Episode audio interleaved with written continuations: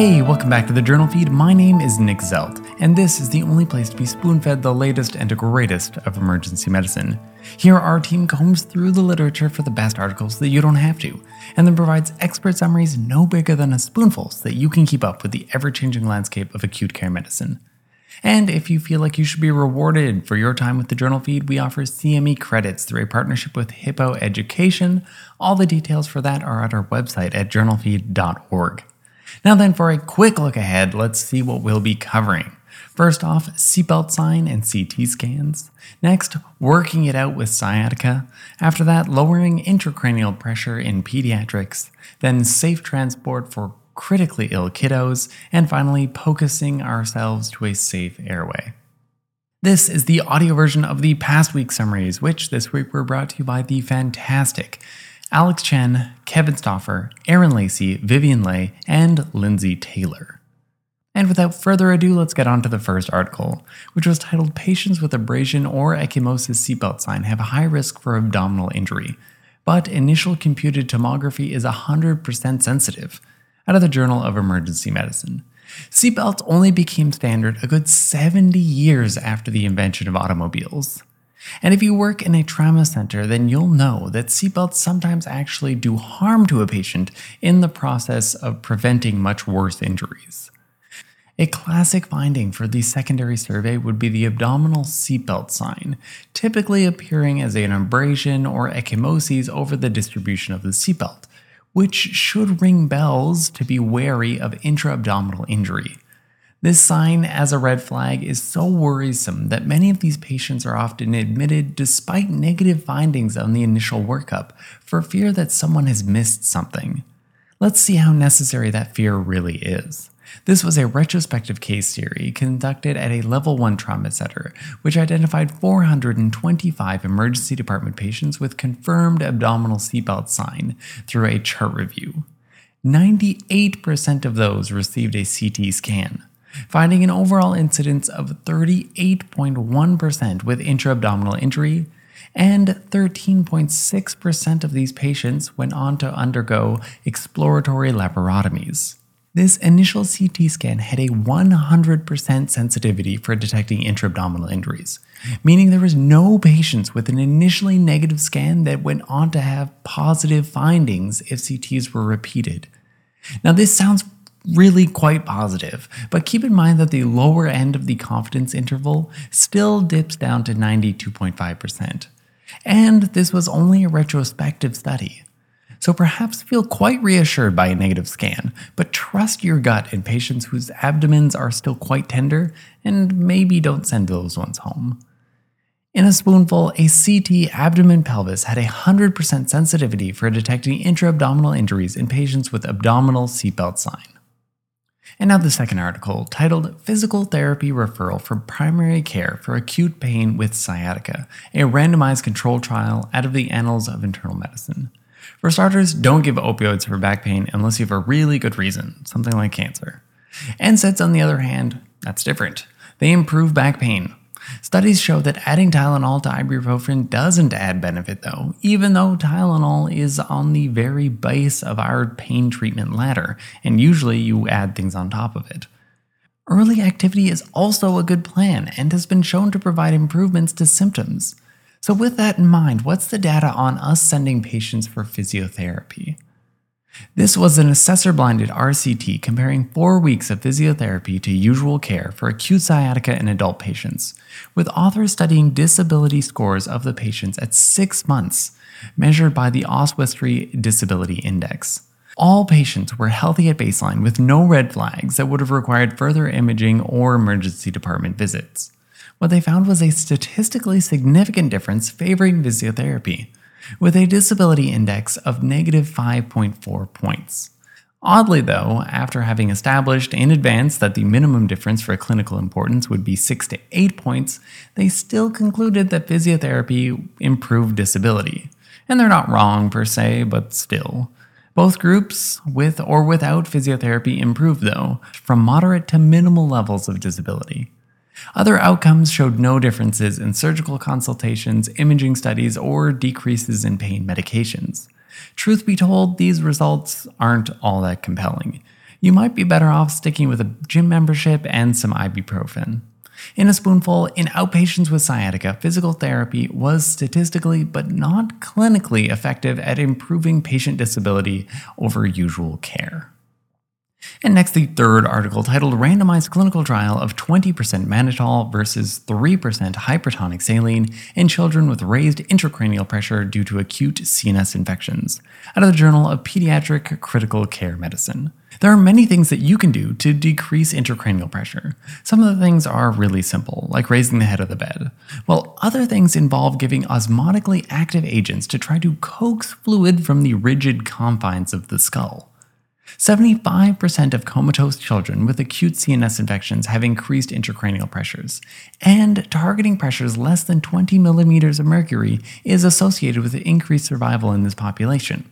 So, what agent works best to get that survival benefit? This was an open label RCT that assigned children aged 1 to 12 years old with acute CNS infections and a GCS less than 9 to receive treatment of either 3% hypertonic saline or 20% mannitol. The primary outcome of maintaining an average ICP of less than 20 millimeters of mercury over 72 hours, as measured by an intraparenchymal catheter, was attained in 79% of the hypertonic saline group, compared with only 54% of the mannitol group, for an adjusted hazard ratio of 2.6. And now, hopefully, without getting too salty about it, hypertonic saline also showed increased cerebral perfusion pressures, higher modified GCS at 72 hours, lower mortality, shorter times on a ventilator, shorter PICU stays, and less neurodisability at discharge. These findings are in keeping with a prior RCT and are also pretty robust. Unfortunately, the data is less clear in the setting of trauma, but hypertonic saline still seems to be a good first choice for increased ICP in kids in a spoonful in children with CNS infections leading to increased intracranial pressure, treating with 3% hypertonic saline had better outcomes pretty much across the board when compared with 20% mannitol. And then next, we have the fourth article titled Adverse Events During Intra-Hospital Transport of Critically Ill Children, a Systematic Review, out of the Journal of Anesthesia and Analgesia. In the ideal world, a patient could just sit tight and everything would come to them. Unfortunately, some things just aren't amenable to really moving, like some imaging, interventional procedures, surgery, and just getting the patient from, you know, the emergency department to intensive care. Transport poses certain risks, though, unfortunately, and these are inherent to moving a patient, changing equipment, handing off between providers, and more. Transport between hospitals is, of course, even harder. This article tackles the issue of patient transport for critically ill children, performing a systematic review of adverse events that occur during transport to accrue 40 articles representing 41,000 patient transports. We'll summarize some of the major categories of where things go wrong and highlight some of the examples, and then how to hopefully prevent them. First, and most commonly, is respiratory decompensation. This includes hypoxemia, respiratory depression, apnea, tube malfunction, pneumothorax, and more. Next is hemodynamic decompensation. So you get your tachy and your bradycardias, your hypo and your hypertensions, cardiac arrest, you name it. If it can go wrong, it can go wrong on the move. Then there's equipment failure. Any line or tube that is connected to your patient, it is more liable to fall out when you're going somewhere. And the equipment attached to those lines is more likely to fail. After that is gaps in communication. Poor handover and missing documents make the person newly responsible for that patient ill equipped to manage them. Then there's physiological changes, and this includes changes in temperature, electrolytes, glucose, you name it.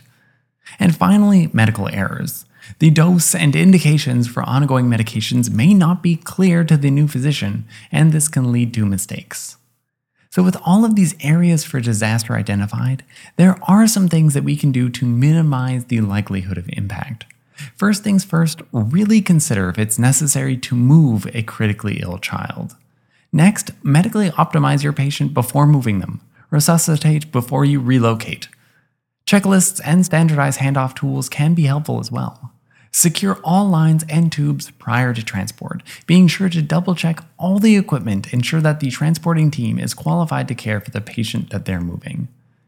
In a spoonful, transport is dangerous, but thoughtful and careful preparation can help. So, before we get to our last article, I'd just like to point out that this article kicks off the Journal Feed's new partnership with the Society of Academic Emergency Medicine's branch of Academic Emergency Ultrasound to bring you more POCUS related content from the experts.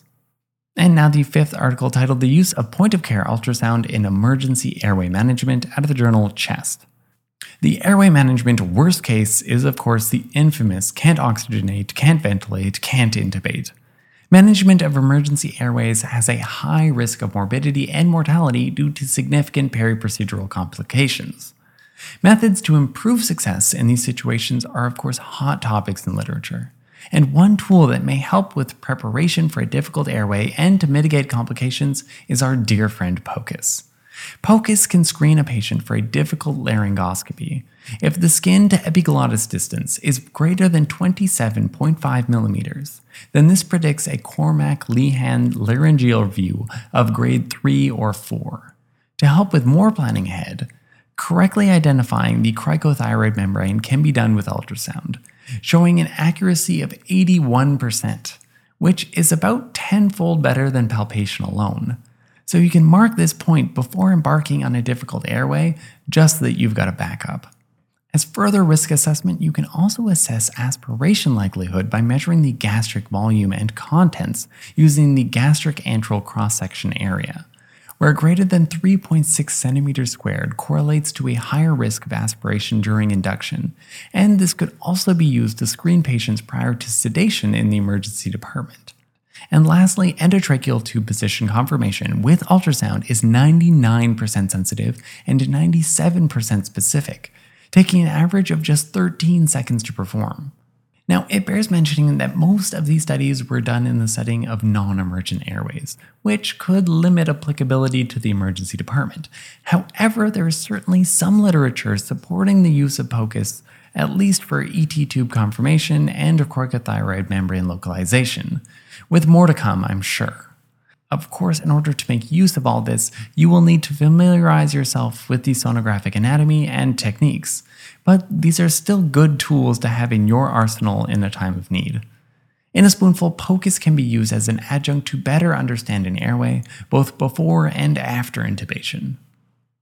And that's it for the summary, so let's do a quick review of everything that we learned today. First, trauma patients with the seatbelt sign had a 100% chance of having their intra-abdominal injuries found on the initial CT scan. Next, physiotherapy for sciatica showed a statistical improvement over usual care, but not a clinical one. Make sure that you've at least got ibuprofen on board since that still has the best evidence. And from the third article, pediatric patients with high intracranial pressures in the context of infection benefit more from hypertonic saline than they do from mannitol. And after that, before moving a critically ill child, make sure that they truly need to be moved, and then do everything in your power to make sure that things will go smoothly before they go anywhere. And finally, POCUS can be a helpful tool for your airway assessments, managing the risk of aspiration, and confirming successful tube placement. And that wraps it all up. Links to all the articles summarized can be found at journalfeed.org, where if you haven't already, you can subscribe to our newsletter and get daily spoon feeds through your email. Our goal here is to provide better patient care through spoon feeding, and so we're trying to help you keep up with the latest research one spoonful at a time. Thank you.